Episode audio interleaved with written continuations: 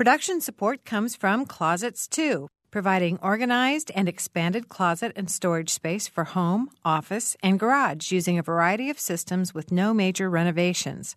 Closets 2, owned and operated in Bloomington, 332 2233. Smithville, a locally owned business serving central and southern Indiana since 1922 with residential and business internet, voice, and security services. Smithville, local pride, global technology. Information at smithville.net.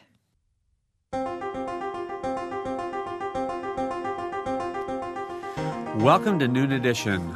I'm your host, Bob Zaltsberg, editor of the Herald Times, and um, without Mary Catherine today. Mary Catherine Carmichael was a late scratch. She had uh, something she had to take care of. But we're going to uh, we have two great guests, and we're going to talk about the flu outbreaks and ways to promote public health in South Central Indiana. So, with me in the studio are uh, two people that you may have read about a little bit in the newspaper or heard on the radio already. Uh, in, Director of Indiana University's Health Center, Dr. Diana Ebling, and Indiana University Associate Dean for Global and Community Health, Dr. Lloyd Kolbe. If you want to join us on the program, please phone us at 855-0811 or 877-285-9348. You can join the program also by going to our website, wfiu.org slash noon edition. You can follow us on Twitter at noon edition. So uh, as I introduced you, I, I, did realize that you've been in the news a lot lately. you've been, been quoted in various publications and on various radio stations and probably on television. I don't know. You've been been around, but uh, it's not often that we hear about uh, a pandemic, and that's the word that's being thrown around. I, I wondered if uh, Dr. Kolbe, if you could sort of define what that is versus you know a common everyday epidemic. Surely, Bob. Um, uh, we often refer to epidemics uh, in the uh, context of epidemiology as a greater than normally observed case number of uh, infections in this case or, or health problems in other cases than one would normally see. And certainly that depends upon a whole range of factors, um, not the least of which is how serious those problems are. A pandemic, by comparison, is uh, actually uh, defined in six phases by the World Health Organization all the way from phases uh, one through three, in which you have primarily um, animal to animal um, contact uh, or in- infections, um, to phase uh, four, where you have sustained human infection. And then stages five and six. F- stage five is where a pandemic or an infection basically around the world in a number of WHO regions uh, has been observed and substantially observed. So, right now, we're still at phase five, which uh, signifies that a pandemic is imminent, mm-hmm. but we have not reached stage six. Uh, so, we uh, are not yet calling this a pandemic. So, what happens in stage six? Stage six, uh, we'll probably see uh, at some point uh, in the future when we have uh, infections in several more countries uh, and the infections in the countries uh, that currently are seeing this novel H1N1 influenza virus increase in number. Now, I know both of you are, are more in, in tune with science than you are with speculation, but do you expect that we'll reach this stage six? Um, based based on uh, the fact that it is at a level five with the uh, uh, sustained outbreaks in a number of countries, it is it's highly likely. You know, like you say, we don't have a crystal ball and we can't predict, but it is highly likely, and as uh, uh, Dr. Kolbe mentioned, imminent. Mm-hmm. So I, I, know that the uh, when you get into talking about pandemics and and global uh, global infection, those kind of issues. I mean, the stakes are very high. But could you kind of talk about why there's so much attention on this particular um, strain of the flu? This is um, oftentimes uh, each year we'll get drift uh, in the nature of the common seasonal flu virus. Um, and that drift causes uh, us to create new vaccines to um, immunize and protect people who are willing to uh, get vaccinated. Um, but it appears um, at this point in time like we may have seen uh, a shift. We may have seen actually a um, aggregation of different viruses uh, coming together. It's called a, a, reassortment of viruses, so that we may have a new virus that uh, to which human beings have not been yet exposed, and consequently. Uh, the infectivity rate may be very high, um, which it looks like uh, this may be the case with this uh, virus but we still uh, do not know what the case fatality rate uh, is at this point in time. Mm-hmm. Dr. Ebling? Yes, mm-hmm. and, and to date, there's no vaccine for this. So the two biggest concerns and why this is um, um, so um, concerning to people is that it is a novel virus that we don't have immunity to, and to date, there's no vaccine, though that is being worked on. Mm-hmm. Now, uh, if you if you would, if you just talk about influenza in general because there are mm-hmm. many. I mean, we we keep talking about the H1N1, or people refer to the swine flu, and we can get into mm-hmm. you know what why we shouldn't call it, should or shouldn't call it swine flu here in a minute. But um, there there are a lot of people who die every year from some kind of influenza. So again, wh- this one is more um, has become more newsworthy because we don't have a vaccine for it. I, I, think you make a very important point, and just to, to emphasize that in any given year, um, in the United States, uh, we have about 20% of the population that is infected at some point in time with the seasonal flu. Uh, about 200,000 hospitalizations about 36,000 deaths each year. So, certainly something to be um, concerned about. Um, this uh, virus um, is unique in that it's coming at the end of our normal transmission cycle. Uh, it appears to be affecting uh, populations that uh, are, are normally healthy. It's, it's uh, influencing the 30 to 44 year old population more than it is uh, other populations, and there may be a whole wide range of reasons um, for that. Um, and it's it's very unpredictable. We don't know where it's uh, going at this point in time. Mm-hmm. Mm-hmm. Um, uh, Dr. Ebling, mm-hmm. you see college students. I mean, at the health center, uh, has there been um, sort of a? I guess would you would you say there's been a panic's probably too strong a word, but has there been a strong reaction to all the news in that there you've been seeing more cases, more people have been coming to the health center to try to figure out whether they've got something?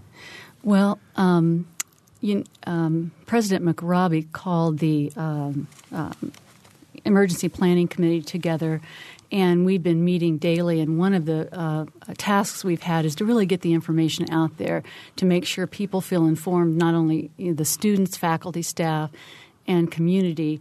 And I think that has helped because I actually thought we would see more alarm and uh, possibly panic. We are seeing some concern. People have called with questions and come in. We've been doing more flu surveillance tests. You know, since we are at the very end of um, our seasonal flu season, we typically don't do that, but we have been testing more for flu when people come in with cough and fever over 100. Um, but um, I think people are feeling informed and know what they can do to try to prevent it and we have not seen a level of panic mm-hmm. at this point. I've got a phone call I'm going to go to in just a second, but before that, I just want to know what's the difference. What's the difference between the flu and a common cold? It's a different virus. Um, the common cold can be caused by a number of different viruses, um, and uh, so they're both viral. And um, antibiotics don't help either one. They're transmitted similarly with coughing and sneezing and close contact with other people. But common colds are, are mild. Um, most people, you know, recover fine without complications. And with influenza, there's a higher risk of complications, particularly in some groups that have chronic health problems. Mm-hmm. Okay, we're going to go to the phone. Stan is on the line. Stan?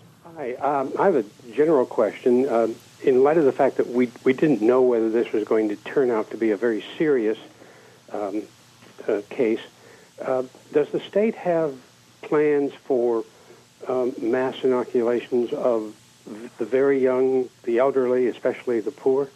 I'll get off the phone. Okay, Stan. Thank you. Um, yes, that's a good question. I know they're working on that. Um, they're working through the local health departments on um, developing uh, not only um, developing points of distribution. There, you'll hear it called pods, where people could possibly come to get medication. Uh, right at this time, we know that H1N1 is uh, that there are a couple of medications that can work against that. Tamiflu and Relenza. So they'll be looking at that, uh, points of distribution for the medications, and if the vaccine is made available, the soonest it would be available is the fall, and it's not known at this time who the CDC will recommend get that vaccine. It may just be people that have a higher risk of complications. So they're looking at, they will be looking at, if that's the case, sites where that could be distributed um, to um, a large group of people.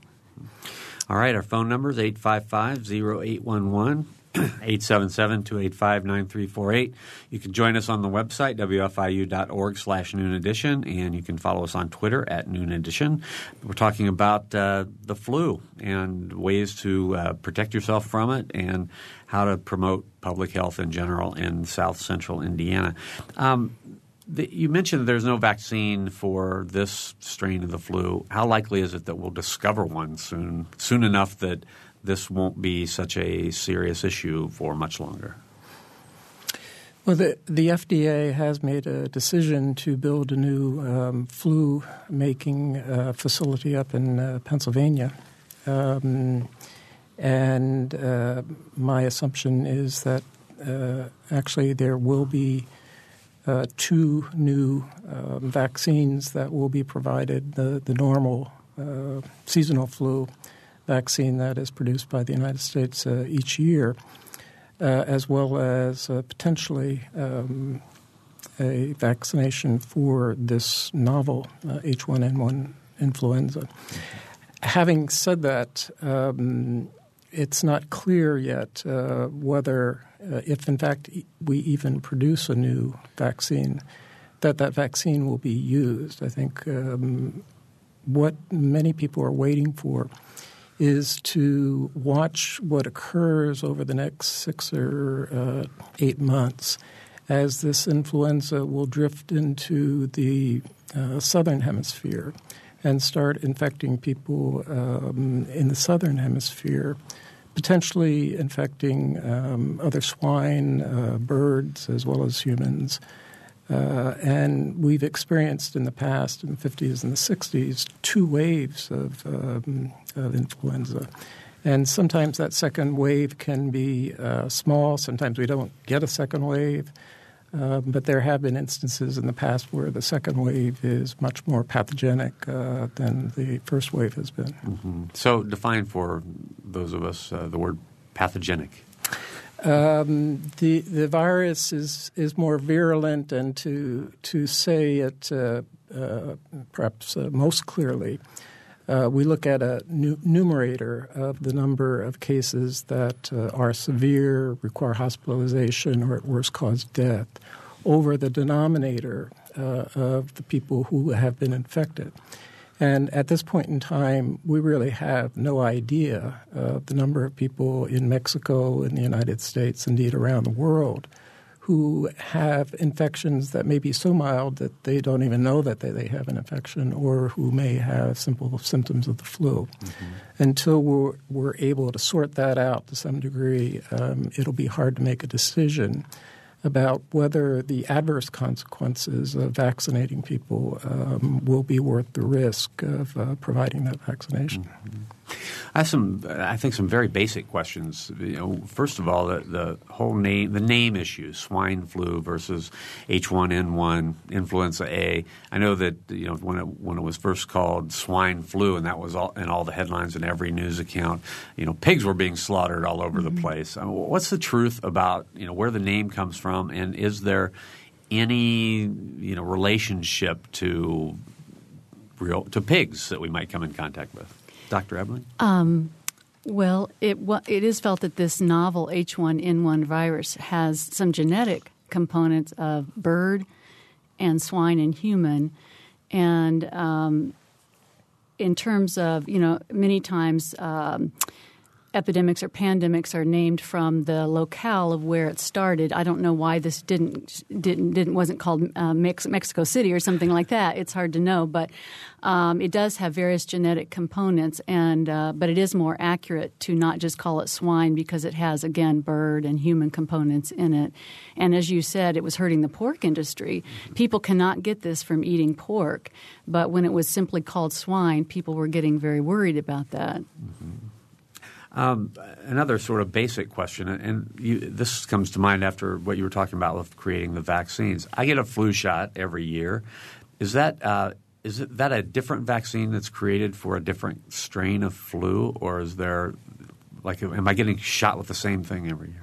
Bob, it's a very good question. Uh, you're getting shot with something uh, different each each year, and uh, uh the there's an advisory committee at CDC uh, that works with the pharmaceutical industry, and they take their best guess. They look at what's circulating um, uh, in a variety of viruses um, around the world, uh, including a, a B-type virus. Um, and try to anticipate what is going to be um, circulating at the time uh, where transmission uh, for that virus will will be occurring, at least uh, in the United States.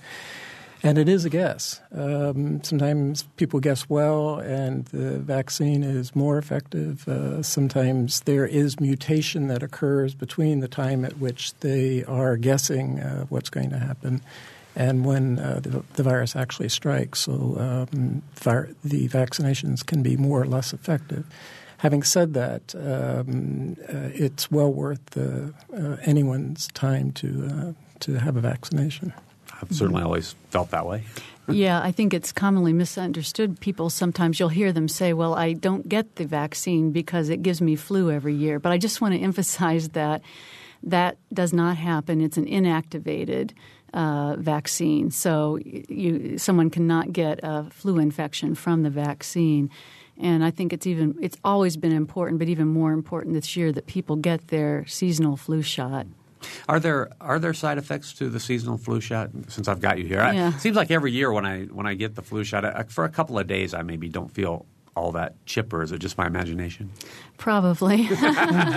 Thank you. Uh, I just needed to hear that. The most common um, side effect is just a little bit of an achy arm. That's what most people experience, and some people don't even experience that. Okay. So, so this year, if if then uh, if things sort of progress. Um, normally to the place where there's another vaccine for N1, H1, H1N1, sorry.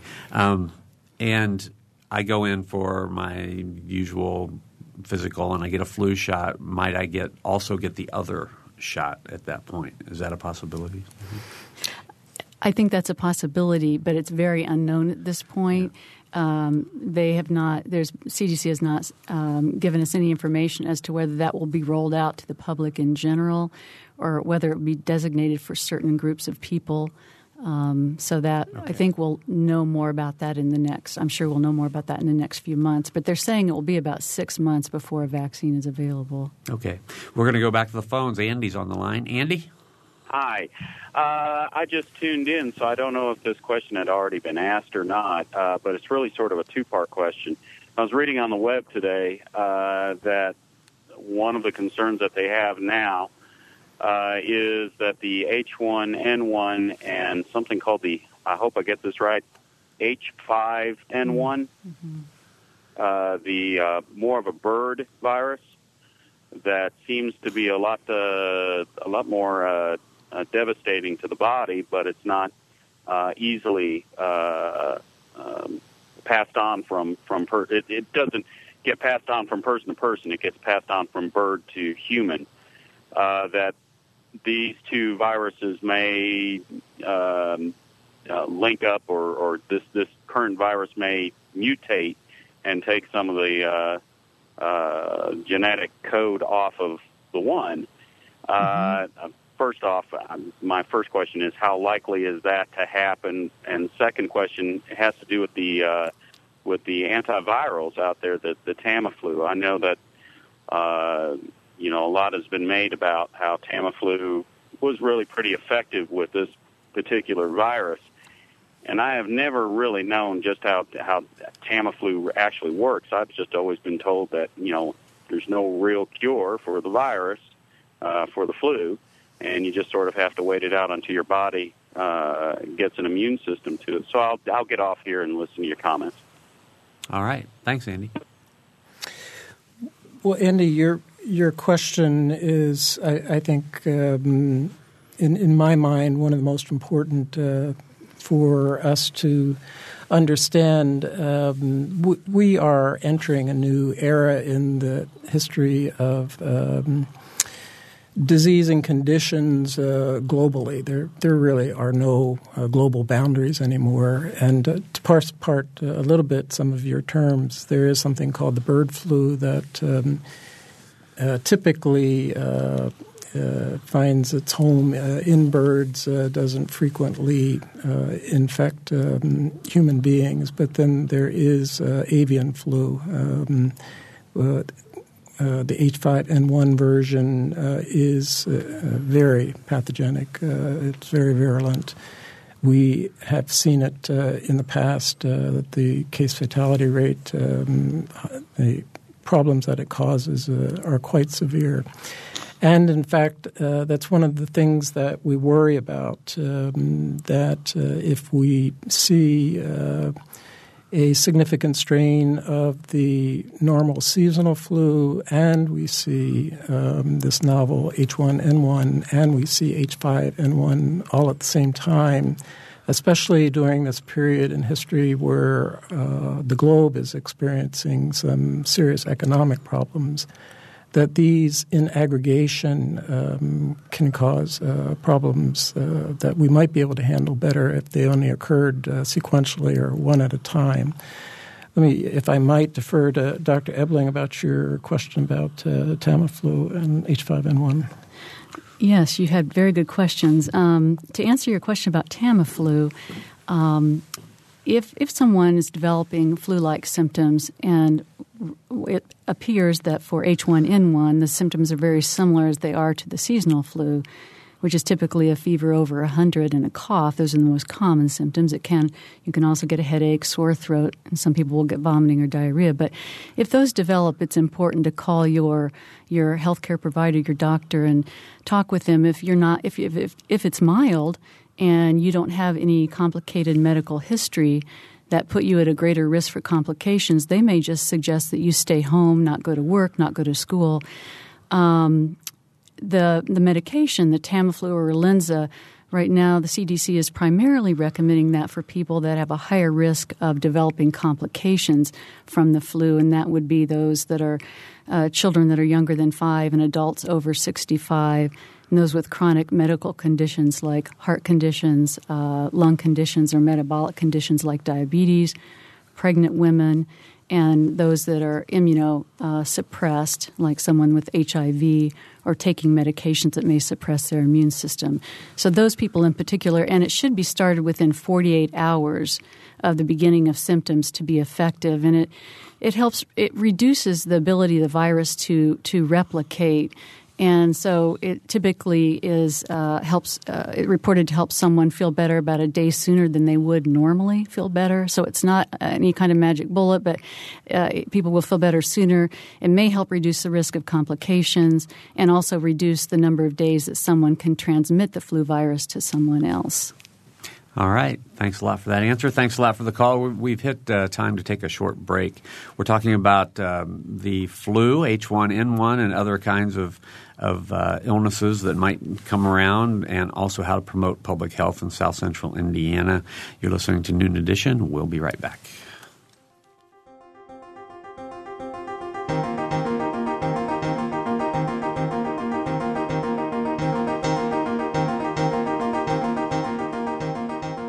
You're listening to Noon Edition on member supported WFIU. You can take WFIU programs with you by downloading our podcasts. Podcasting is a convenient and easy way to download audio files directly to your computer, iPod, or portable player. You can download podcasts of full length programs like Noon Edition, Ask the Mayor, and Harmonia, or short features like Kinsey Confidential, the Ether Game musical mini quiz, as well as movie, play, and opera reviews. Find out more by going to our website, WFIU.org. On Mondays, Wednesdays, and Fridays, the WFIU News Team brings you expanded and in-depth reports on topics affecting South Central Indiana. Listen at 8:33 a.m. and 5:45 p.m. every Monday, Wednesday, and Friday to catch that day's feature. If you miss one, that's okay. They're archived on our website, wfiu.org, and the best features from each week can be heard Saturday mornings at 7:45.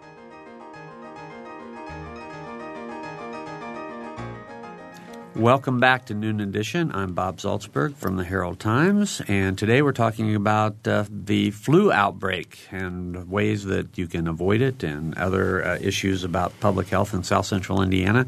If you have uh, questions today for our two guests, uh, please feel free to, call. Our guests are Director of Indiana University's Health Center, Dr. Diana Ebling, and also Indiana University Associate Dean for Global and Community Health, Dr. Lloyd Kolbe. Our numbers 855-0811, 877-285-9348. You can join us at our new website, wfiu.org slash noon edition, and we're on Twitter. Follow us at noon edition. Um, it's graduation weekend, and the university has made the determination that, uh, doc, that um, President McRobbie will not be shaking the hand of every graduate that crosses the stage. Was this a, uh, a good decision, an overreaction? What do you think? I think it was a, prudent public health decision, and it was at the recommendation of the state health commissioner, Dr. Judith Monroe, about a week ago when there were those two cases diagnosed in Indianapolis in the elementary school children, and a public announce. She made a public announcement about that. She recommended at that time to avoid shaking hands. Mm-hmm. All right. And I was with Dr. Monroe uh, last Friday, um, and when I went into her office, rather than shaking her hand, she had this poster uh, outside of her office. So we did the elbow bump and the hip bump there, and uh, I think uh, we may be seeing some of that. Uh, yes. Well, I appreciate frequently. the fact that we did shake hands in here. I have to say that, yeah. but we all washed up really well before yeah. we did. So, um, I, I, I, do also have a, a question about um, you know, we were talking before the break about sort of how the how the, the disease or the flu can kind of um, manifest itself. I'm, I'm thinking, you know, if I went to the doctor, I had these symptoms, and the word came back to me that oh yes you have H1N1 mm-hmm. you know what what then? You know what could I expect? I think we were talking before the show there may be a, I think the latest word on the news report was 1600 nationally. Mm-hmm. uh, some people seem to I mean or maybe get very very ill and other people don't get so ill. Can you kind of explain that um, you know that's true, and that's what's been seen to date with this is that the severity does vary, and it's not always predictable. I mean, some of the severe cases they've seen in Mexico were in younger people. Um, but if you do become ill, uh, it is important to contact your healthcare provider, at least by phone, to discuss it and discuss your symptoms to see if you would be a candidate for medication.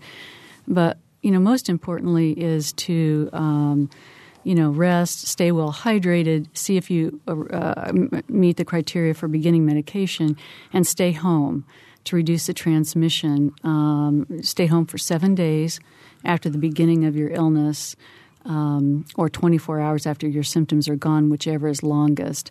That's still what the CDC is recommending based on the uh, transmission, transmission information they have about seasonal flu. Mm-hmm. Mm-hmm. Okay. Uh, we have a phone call. Let's go to Joanne. Joanne? Uh, yes. Uh, thank you for having this subject on. It's very uh, timely and important. I, you've touched upon it a little bit, but uh, if you could emphasize a little more what those of us can do to help individuals who may not have the same access as we do to information and, most importantly, health providers who can treat them. We've talked a lot about staying home, being away from people, and as we know, particularly in these tough economic times, there'll be individuals who may be infectious but can't stay home from work or don't have uh, access to uh, doctors such as the wonderful Dr. Eberling. So, can you share what we can do to support those people or get them uh, the help and care that they need? All right. Thanks, Joanne. Thanks.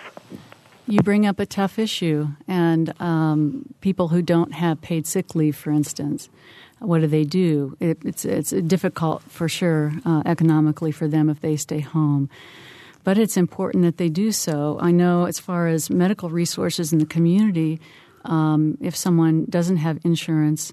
Uh, and lives in uh, Owen and Monroe County and meets the qualification criteria, they could go to the Volunteers in Medicine Clinic.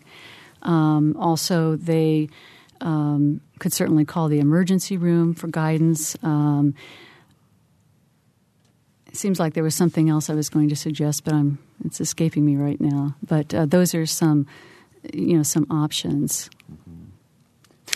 And to be sure, if they have serious um, symptoms, uh, irrespective of their uh, ability to um, pay, uh, there are a variety of uh, sources that can um, help to assure that they receive what could be um, not just life saving um, treatment, but uh, to protect the, the other members of their family from um, becoming uh, ill, or if they are already ill, to uh, make sure that they're well cared for. There is a hotline at the state uh, Department of Health that's answered uh, 8 to 4.45, I believe, every day. Now, that's um, uh, on the Indiana uh, university.info site that can be found so people can call up there to get guidance too. Um, yeah, and that, it's it struck me um, as very interesting that some of the key ways that you can protect yourselves are, are things that you'd think we should be doing anyway. I mean, washing your mm-hmm. hands often, washing your hands thoroughly. Um, if you cough or sneeze, covering your mouth or your nose with your sleeve, your el- elbow, whatever you can cover yourself with. Um, it seems like common sense, but I guess people need to be reminded constantly. Mm-hmm. So. Yeah, yeah. The, these these times are good reminders because the the single most important thing somebody can do is wash their hands frequently, and it is it is so simple but a lot of us don't do that as often as we should, and that helps prevent many kinds of infectious diseases. And I, it seems like uh, maybe last time we, we had um, an issue about maybe it was norovirus or something that, mm-hmm. that there were lots of uh, discussions about how long to wash your hands in soapy water, like count, do the ABCs or right. something like that. So. That's right. I, I think that uh, we're we're all learning our ABCs and um, singing various songs as we're uh, washing our hands. But uh, to be sure, I, this is something that CDC has been advocating for at least the past um, 15 years, recognizing that such a simple technique can drastically reduce the transmission uh, of a wide variety of conditions.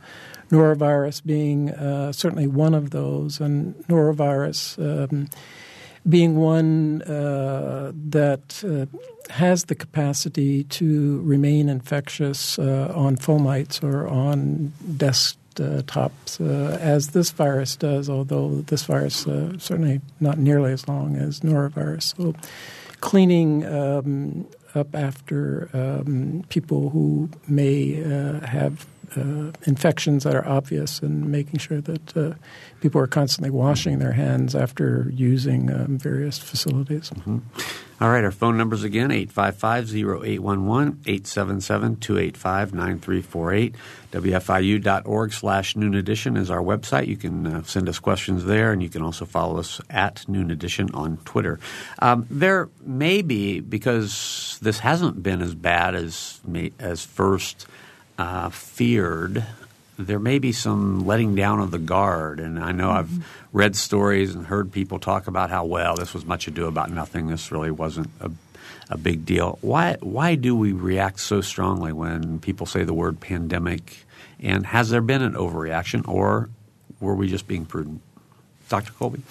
In, in my opinion, I think that um, this has certainly been an unfortunate episode uh, in the history of humankind. Having said that, um, I think it's been a good exercise um, to help us all understand the types of problems that we may continue to see um, as we move into the future and Um, as we see more antimicrobial resistance and more organisms that we used to be able to treat with relatively cheap antibiotics. Those antibiotics are no longer working. So, with uh, increasing populations, with those populations in um, larger densities in our cities, uh, with mass uh, transportation that can uh, transmit these viruses rapidly um, from place to place think we'll be seeing more of these types of outbreaks, and this uh, is giving us a chance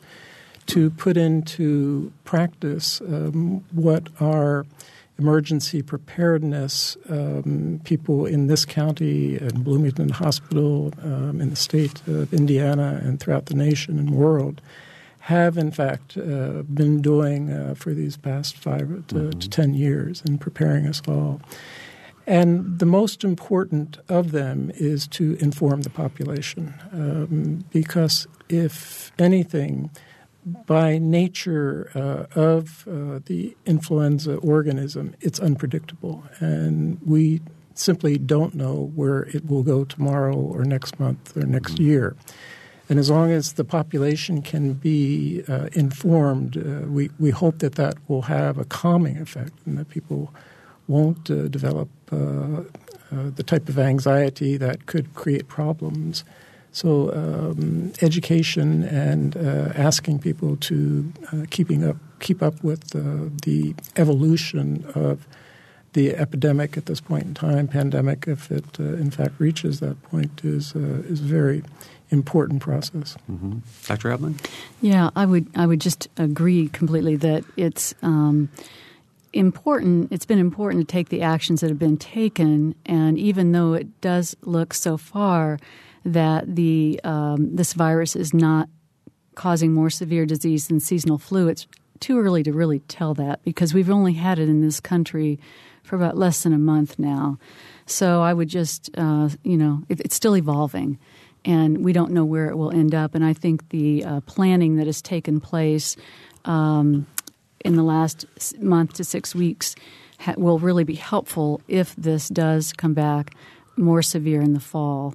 I think we need to be prepared for that possibility. Okay, we have. Uh, I have some follow ups I want to want to use, but we have callers that want to join us, so we're going to get the, to them first. Chuck's on the line, and uh, then we have a second call after Chuck. Hello. Go ahead, Chuck. Yeah, uh, just a simple question. When when you uh, think you have the symptoms and you go see your physician, uh, are you diagnosed symptomatically, or is there a fairly specific uh, test for this virus that, that they can do and uh, really say yes, for sure you have it? I'll listen offline. Okay, thanks, Chuck. Okay, good question. Um, yes, there is a what's called a rapid flu test. If you go in with the characteristic symptoms, um, the a rapid flu test can be done, and that would just give a preliminary report stating that it, lo- it, appears to be influenza, but it wouldn't say what type it is. Then a test would need to get sent to the State Department of Health, and at the State Department of Health, then more testing would be done, and w- then the state State Department would issue a report that yes or no, it's H1N1. And the characteristic uh, symptoms again? Oh, uh, fever over 100 and a cough okay. and body aches. Those are the most common. Okay. Now let's go back to the phone. We have Rich next. Rich? Hi. I just have a quick question. Um, from what I understand of the virus, it actually has a lot of different components that have signatures of you know, the bird flu, human influenza, and like um, like swine flu also, I guess. And my question was, um, first, how does a how does the virus um, take on that kind of role where it has all these different components? And you know, some people all the way on the other side of the spectrum might, you know, claim that it's somehow been engineered that way. Um, you know, I just want to get your input on that. Uh, what, what do you thought about it? It's a very good question, and um, Chuck, if if you were to uh, travel to many uh, nations in the world, uh, to Southeast Asia, to uh, South America, uh, indeed uh, even parts of the United States, what you would find is that there are large numbers of geese or chicken, um, um, a variety of uh, fowl that live uh, very closely with their uh, human caretakers. The same thing with swine. Um, and so, what uh, we believe has occurred um, uh, as we see these populations of different animals, um, species uh, commingle is that they uh, pick up each other's uh, viruses, and then those viruses may sit in a in a pig's gut and aggregate um, uh, and come up with a whole different organism. That organism um, could be uh, less uh, virulent than uh, previous organisms, or it could become more. Uh, it's a, a random um, process, and um, that uh, is uh, being seen more and more throughout the world as uh, these populations of large populations of humans and other animals. occupy All right. same um, space. Maybe just one more follow up. Sure, go ahead. Um, I just, um, from what I understood, there's no. Uh, it used to be the standard that um, viruses, are, you know, cannot cross species. Is that no longer the standard? They certainly do cross species at, at this point in time. Yeah. So it's it's uh, as Dr. Ebling was saying, it's not a problem at all to um, to consume uh, pork. Um, but uh, if one was uh, living uh, very closely with an infected uh, population of swine, then there is some potential for cross contamination. Um, and pity those poor swine also because they can be contaminated by us. So it's, uh, it's an important process that is occurring. All right. Thank you very much. All right. Thanks a lot for the call, Rich. 855-0811-877-285-9348, WFIU.org slash noon edition. And uh, we're going. We're also on Twitter at Noon Edition. You can follow us there. Okay, as a guy who's got dogs and cats, tell me that I can't get what they have and they can't get what I have. There, Please. especially with this influenza, there's no no data saying that that would be likely at all Okay, at this point. All right. I don't have pigs that Yeah, around my yeah. yard, but I do have those other critters. So. Yeah. All right. So uh, this this has been getting a lot of headlines, a lot of publicity lately. This particular, uh, you know, H1N1. What other kinds of illnesses should we be perhaps as worried about or more worried about, or is, is the, are there any? Well, to be sure, we need to be worried about SARS. Um, uh, SARS struck uh, the world, became pandemic, uh, and um, uh, went away. Um, it will be back. Uh, we should be worried about avian flu.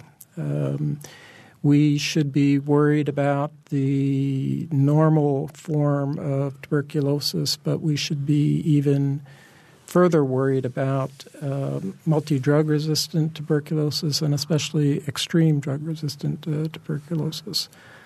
Um, we should be worried in the United States about dengue fever, about West Nile fever. Uh, we should be uh, worried about Lyme disease. Uh, we uh, should be worried about monkeypox in the United States. Um, again, we're seeing, uh, and in fact, CDC has, oh, maybe a decade ago, devoted a whole new journal to what it calls uh, emerging and reemerging infectious diseases as we're um, seeing these conditions uh, change and uh, evolve over time as they normally do. And we need to continue uh, to be vigilant and to uh, address them as they occur.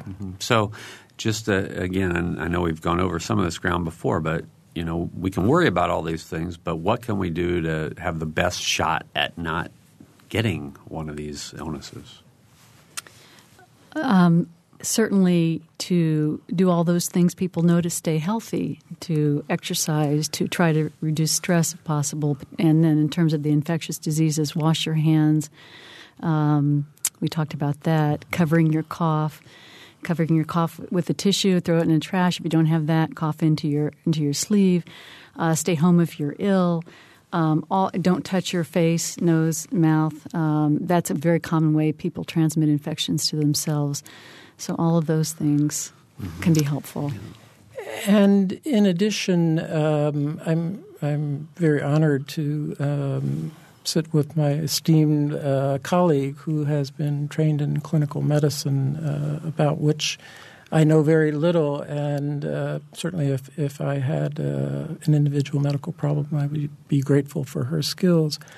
I'm, I'm so proud uh, that on May 5th, uh, President McRobbie announced that Indiana University will be developing two schools of public health um, we're one of the few nations, uh, or one of the few states in Indiana that uh, at this point in time does not have a school of public health. And at these schools of public health, um, there are professionals who are trained to address these population um, problems, um, problems that uh, are not certainly have clinical aspects, but uh, that can be prevented uh, in many cases um, and uh, addressed uh, in other cases, um, primary prevention, secondary prevention.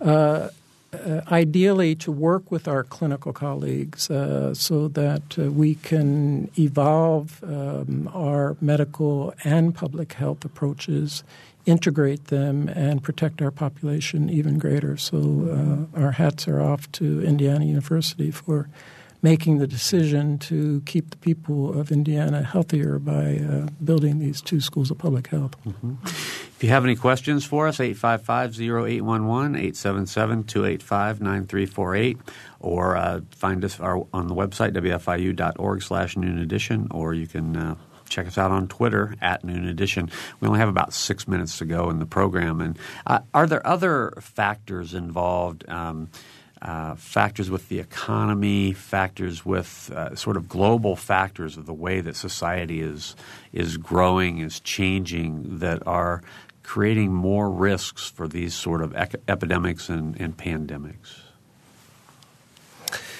Um, to be sure, there there are. Um, our society, society, is changing in many ways, um, and unfortunately, they're often synergistic. Uh, illustratively, as we look at global climate change, um, I used to uh, spend a lot of time in uh, Africa, uh, notably in um, Kenya and when uh, I went to Nairobi, which is built uh, on the side of a mountain, basically, um, I, if I, as long as I told my colleagues at CDC, uh, where I formerly worked, that uh, I was only staying in Nairobi, I wouldn't get an, any malarial um, because mosquitoes didn't come up that high. Well, if you go to Nairobi these days, you need to take an anti-malarial. Um, so it's one just one instance. Global climate change will have an immense effect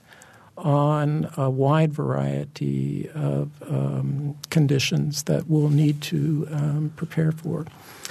Uh, our environment uh, in the United States and indeed throughout the world is increasingly toxic um, uh, and uh, certainly creating problems about which we're only learning. Uh, as I mentioned, uh, um, as we use more antimicrobials, um, especially as we put those antimicrobials into um, chicken feed or into cattle feed, um, it decreases their potential to help us humans when we need them. Um, so there are many policies, many um, interventions that cut across a, a wide swath of uh, our academic institutions, whether they be um, business or informatics or, or law. Um, and we're just learning as a society how to integrate all of these disciplines in a way that can focus on improving the health of populations.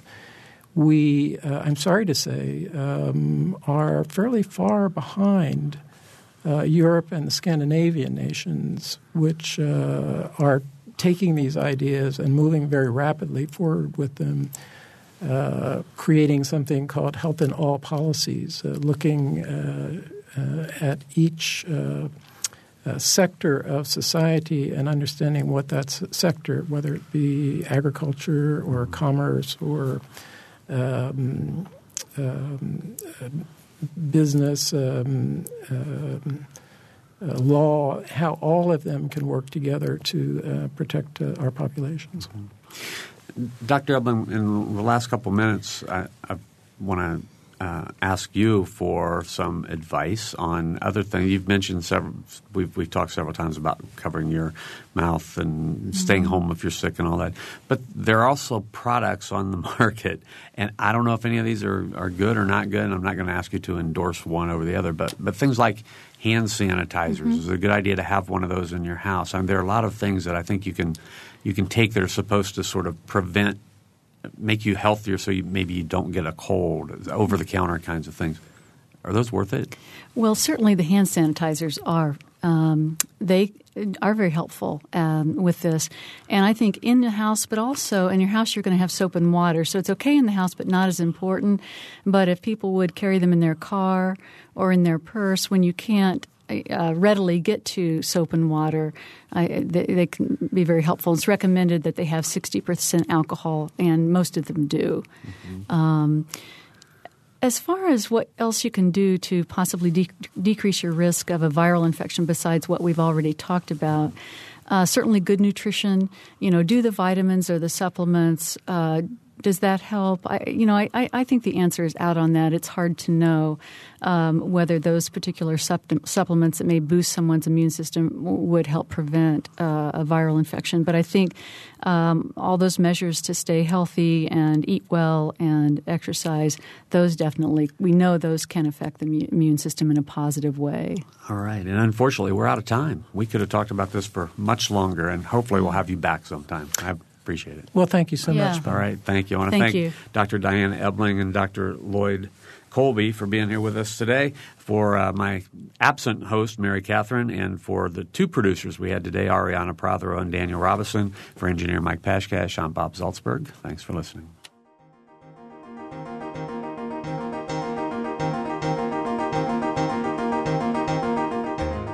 Noon Edition is a production of WFIU and the Herald Times.